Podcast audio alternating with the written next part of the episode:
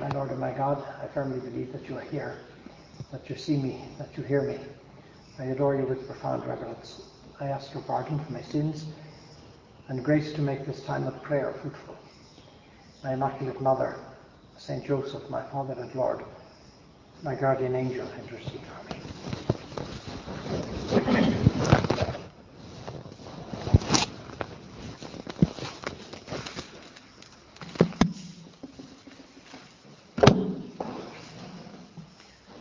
Told in the Gospel of today how Jesus went across the Sea of Galilee, and a large crowd followed him because they saw the signs he was performing on the sick. And Jesus went up on the mountain and there sat down with his disciples.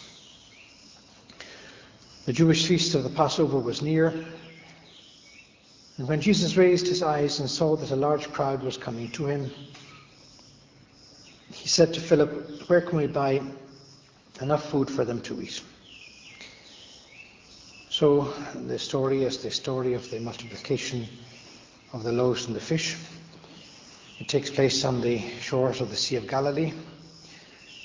Our Lord is speaking to thousands of people, performing healings.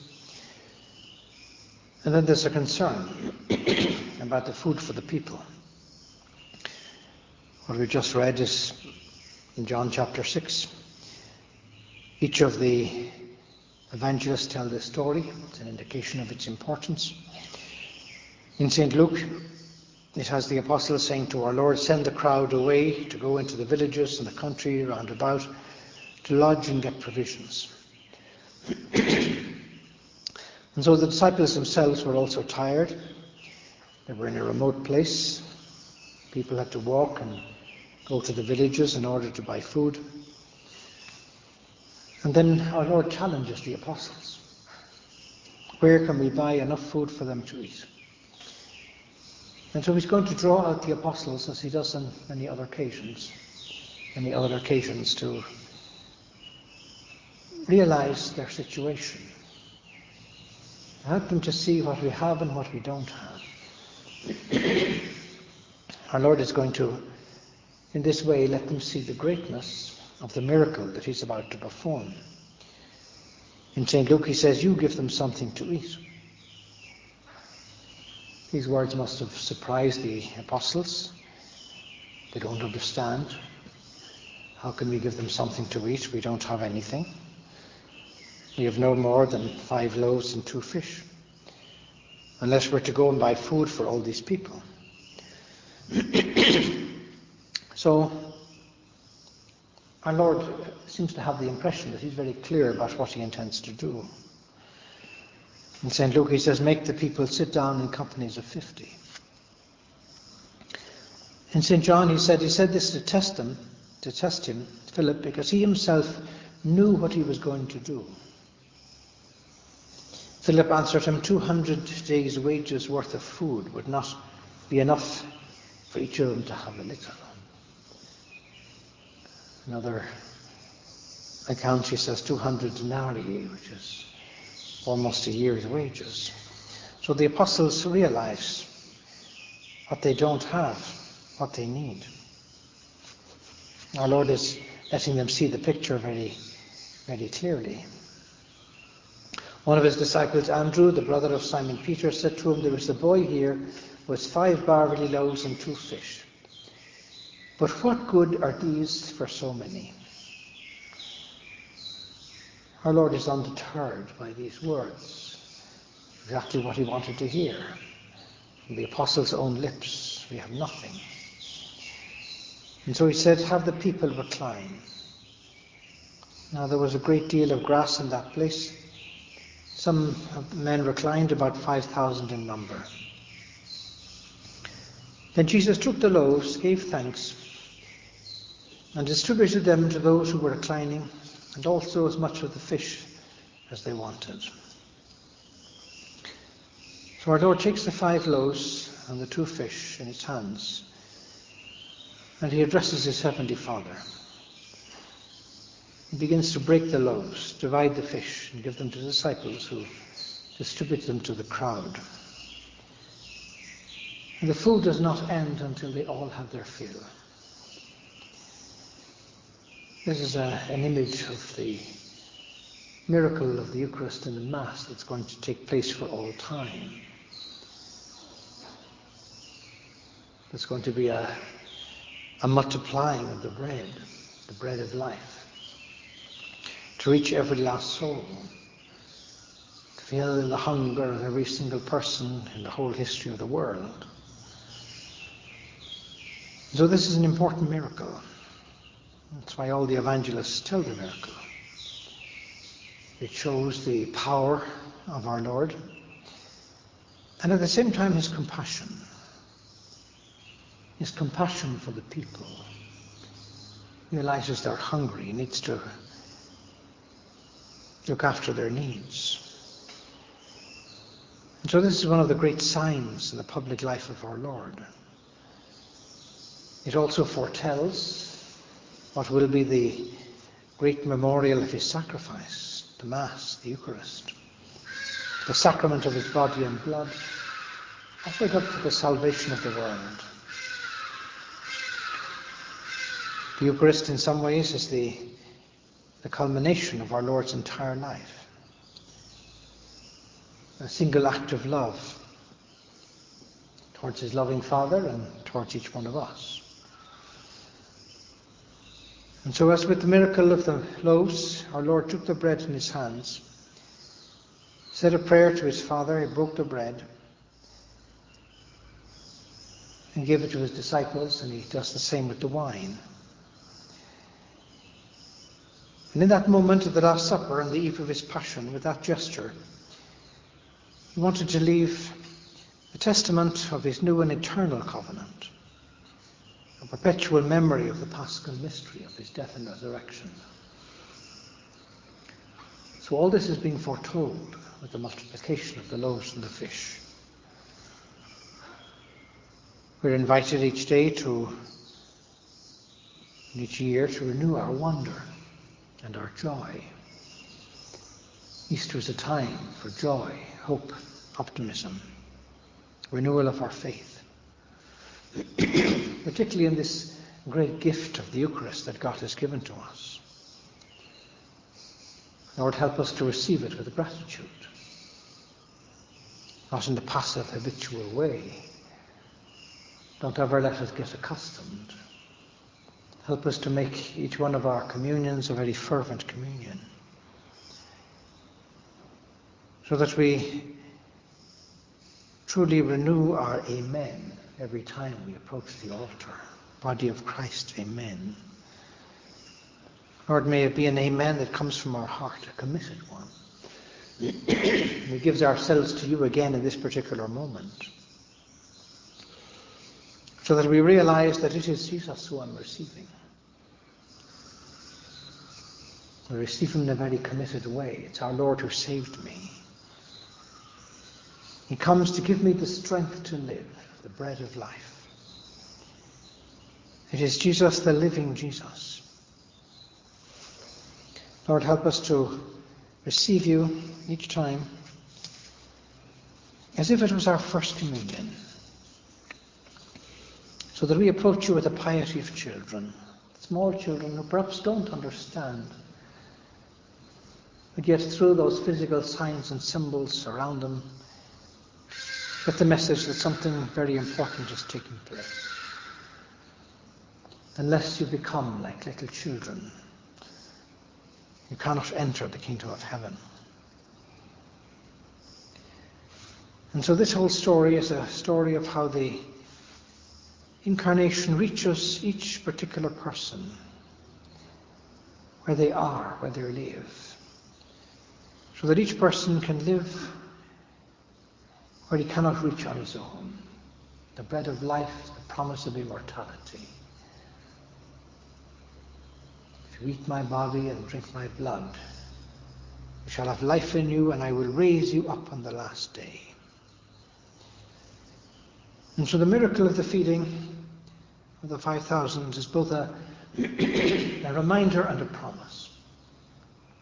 It's a reminder of the prophet Elisha who fed a hundred people with twenty loaves of barley and had some left over. A miracle that was performed by the word of the Lord in the book of Kings. And so our Lord connects his ability to feed the thousands with very little to the miracle of the manna.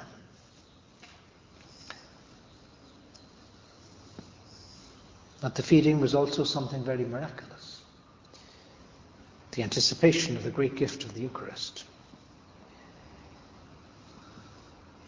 And so, this everlasting covenant, anticipated in the Old Testament by Isaiah, comes to full fruition.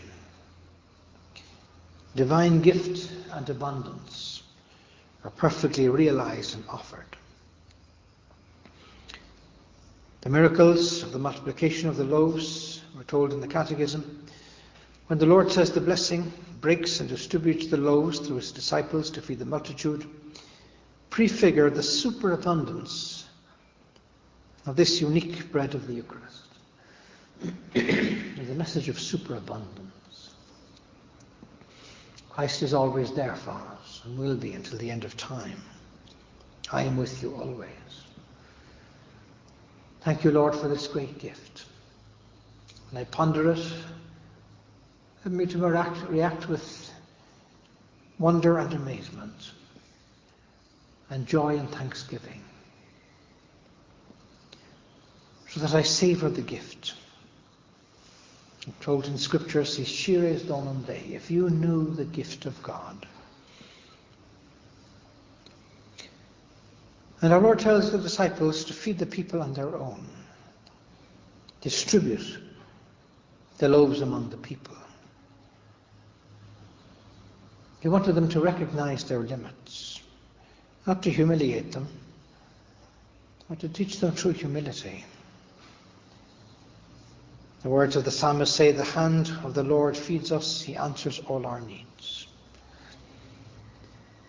And so the apostles, fully aware of what is lacking. How are we to buy bread so that these people may eat? Our Lord begins this great miracle with this question. It's a significant prelude to the long speech in which he reveals himself to the world as the real bread of life which is coming, who came down from heaven. And one of his disciples, Andrew, the brother of Simon Peter, said to him, There is a boy here with five barley loaves and two fish. So Andrew looks around and all he finds is a boy, a small boy. But he is very little. What is that among so many? And that's like the trigger that releases our Lord to start the whole miracle. Make the people recline, let them sit down. So the apostles perceive the problem of feeding so many people. And they bring to Jesus what they have. The miracle was not worked from nothing, but from a simple sharing of what this little boy had brought to him. And so our Lord teaches us that He wants to work many miracles but not from nothing, but rather with the small things that we bring to Him. Our Lord doesn't ask us for what we do not have. But at the same time, He wants us to do what is there on our part. He makes us see that if each person offers the little that they have, the miracle can always be repeated. But our Lord wants our effort, our total self giving, our effort to show Him that we really want this particular miracle, we want this to happen.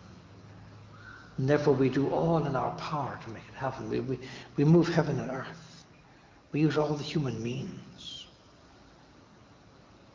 And then God is going to come and multiply all our little acts of love and our generosity and our commitment and needs us to share in his gift. But like the apostles, maybe he wants us to see our nothingness. Like them, we have followed our Lord. And we try to continue to follow him. But we can also ask ourselves with what sort of attitude? Help me to follow you, Lord, with the faith of the apostles, the faith they're building up in these days after Easter. Our Lord expected a certain faith from them. Overcoming that attitude of incomprehension. And our Lord presented himself on this occasion just like Moses, who had fed the people of Israel in the desert during the Exodus. He presents himself like Elisha and fed all those people. And so our Lord manifested himself and manifests himself today as the one who's capable of satisfying the hunger of the world, the hunger of our hearts. I am the bread of life. He who comes to me shall not hunger. He who believes in me shall never thirst. And when we look around us in the world where we find modern man is very hungry. Hungry for truth. Hungry for justice, for love, for peace, for beauty.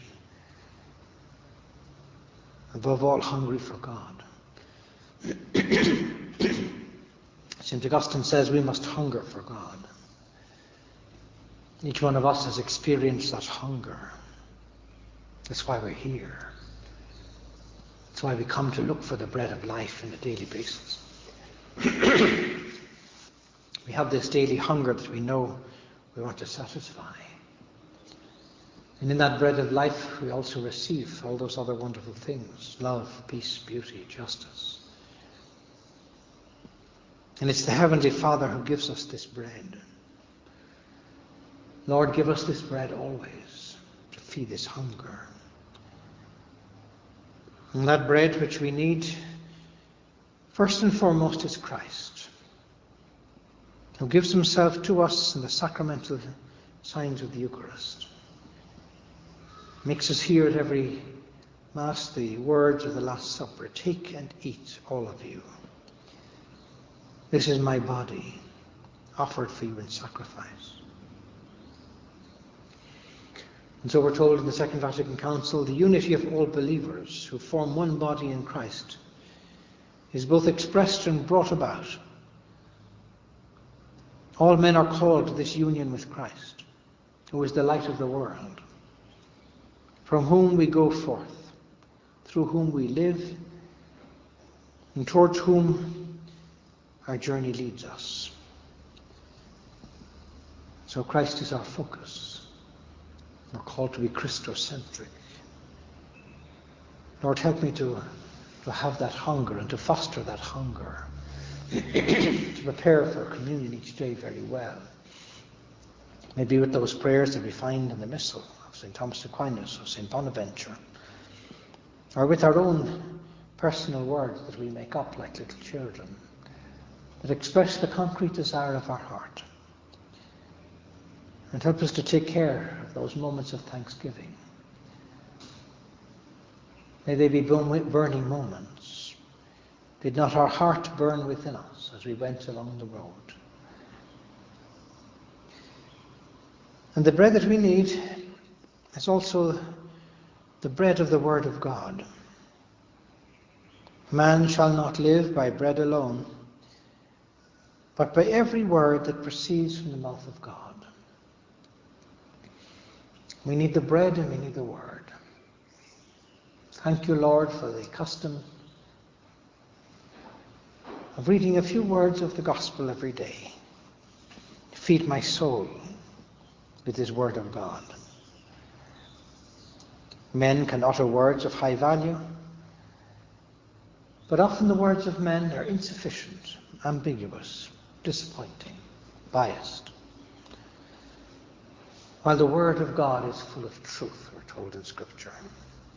It's upright, we're told in the Psalms. Psalms also say it's stable and remains forever.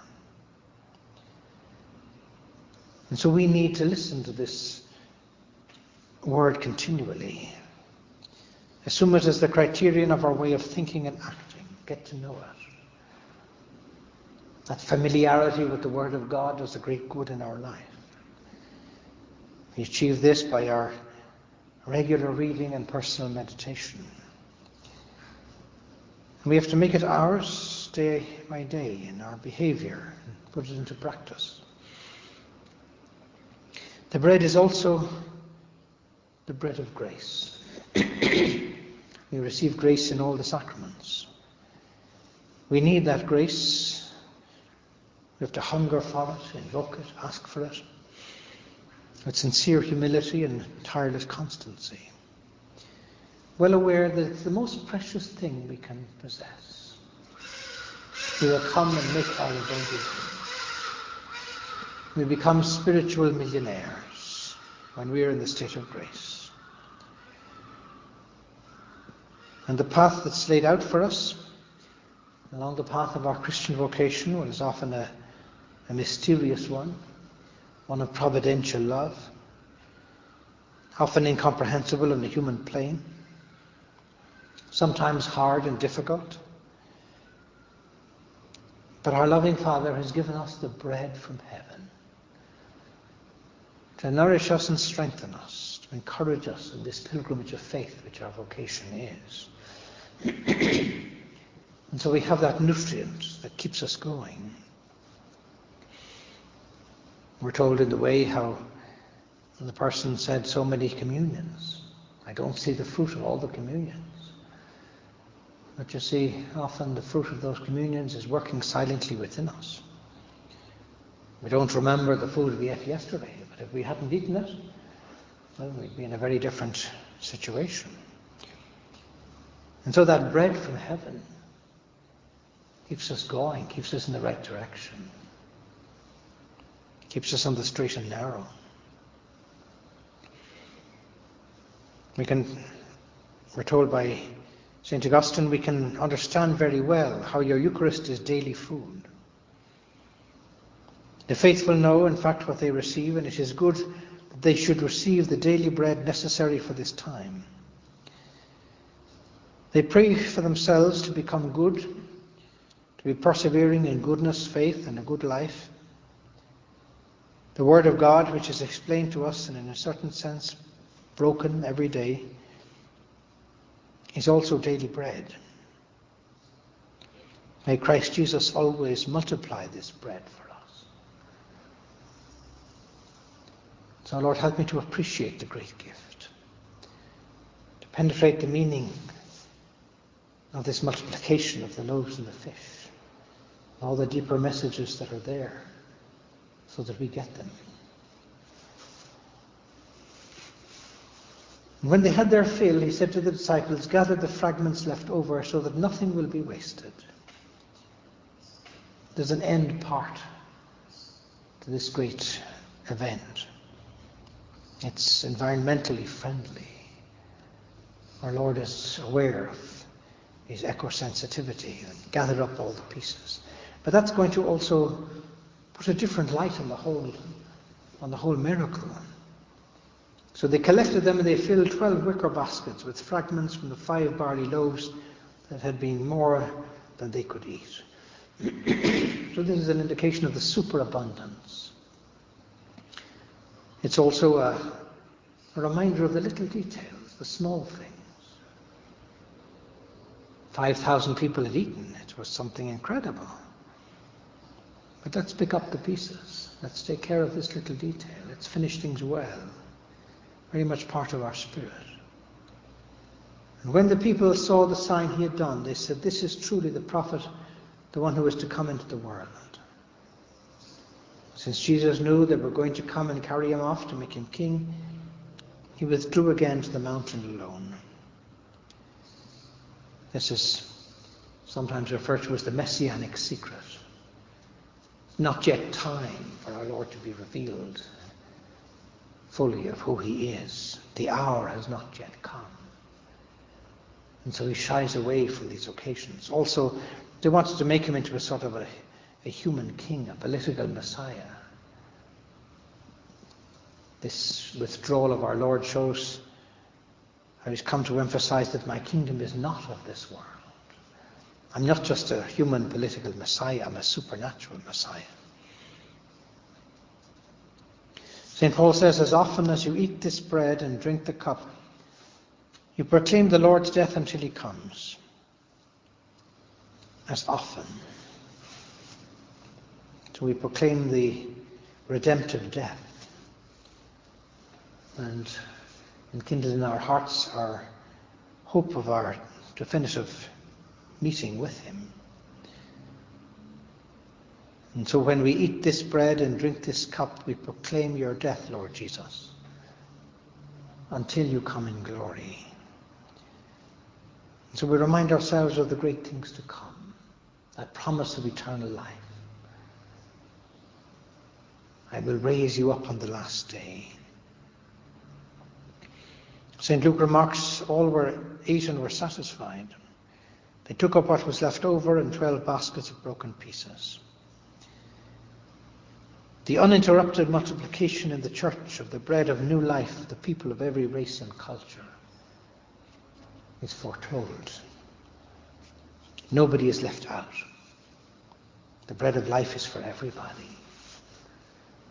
The missionary church has brought the Mass to every last corner of the earth. And so this sacramental ministry is entrusted to the apostles and to their successors. And so, faithful to the command of the Master, they go out and never cease to break and distribute the Eucharistic bread from generation to generation. And so here we are. And the people of God receive it with devout participation. And St. Josemaria has encouraged us in that spirit. Take care of our altars, of our oratories. Take care of the things of cult and of the liturgy, the external physical signs that lead us to the bread of life. And with this bread of life, a remedy of immortality, countless saints and martyrs were nourished. From it they drew the strength to resist all their sufferings that God had sent them. They believed the words of our Lord that he spoke in Capernaum I myself am the living bread come down from heaven. If anyone eats this bread, he will live forever. And so Christ is the living bread, the bread of life. The bread that I will give is my flesh for the life of the world. Scandalous words that made some people no longer walk with him. They went away. They could not take it.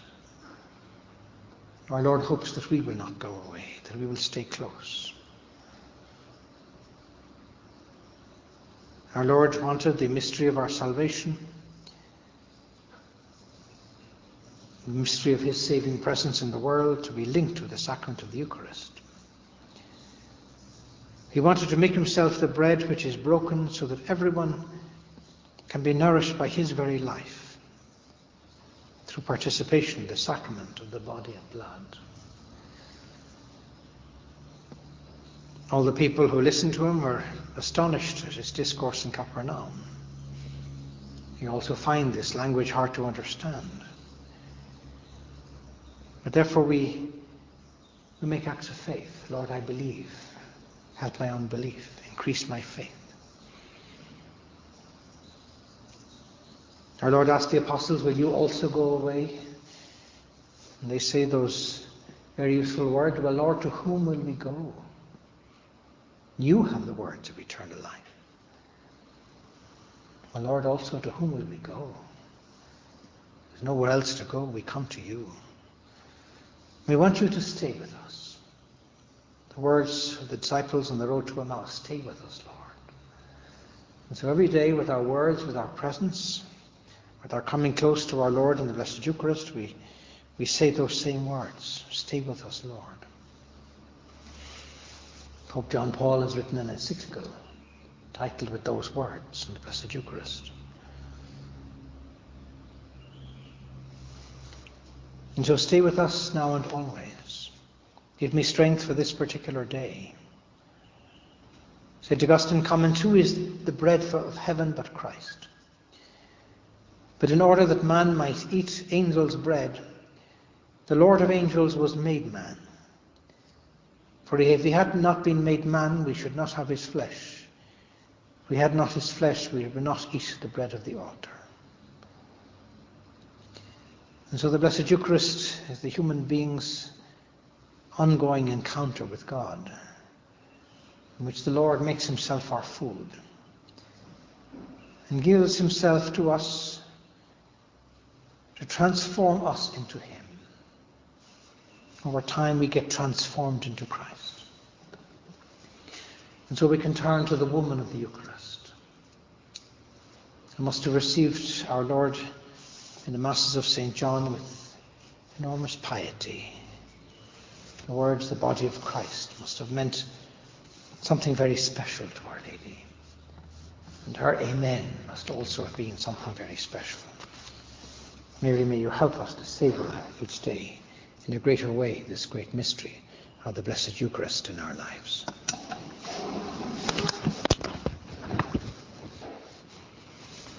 I thank you, my God, for the good resolutions, affections, and inspirations that you have communicated to me during this meditation. I ask your help to put them into practice. My Immaculate Mother, Saint Joseph, my Father and Lord, my guardian angel, intercede for me.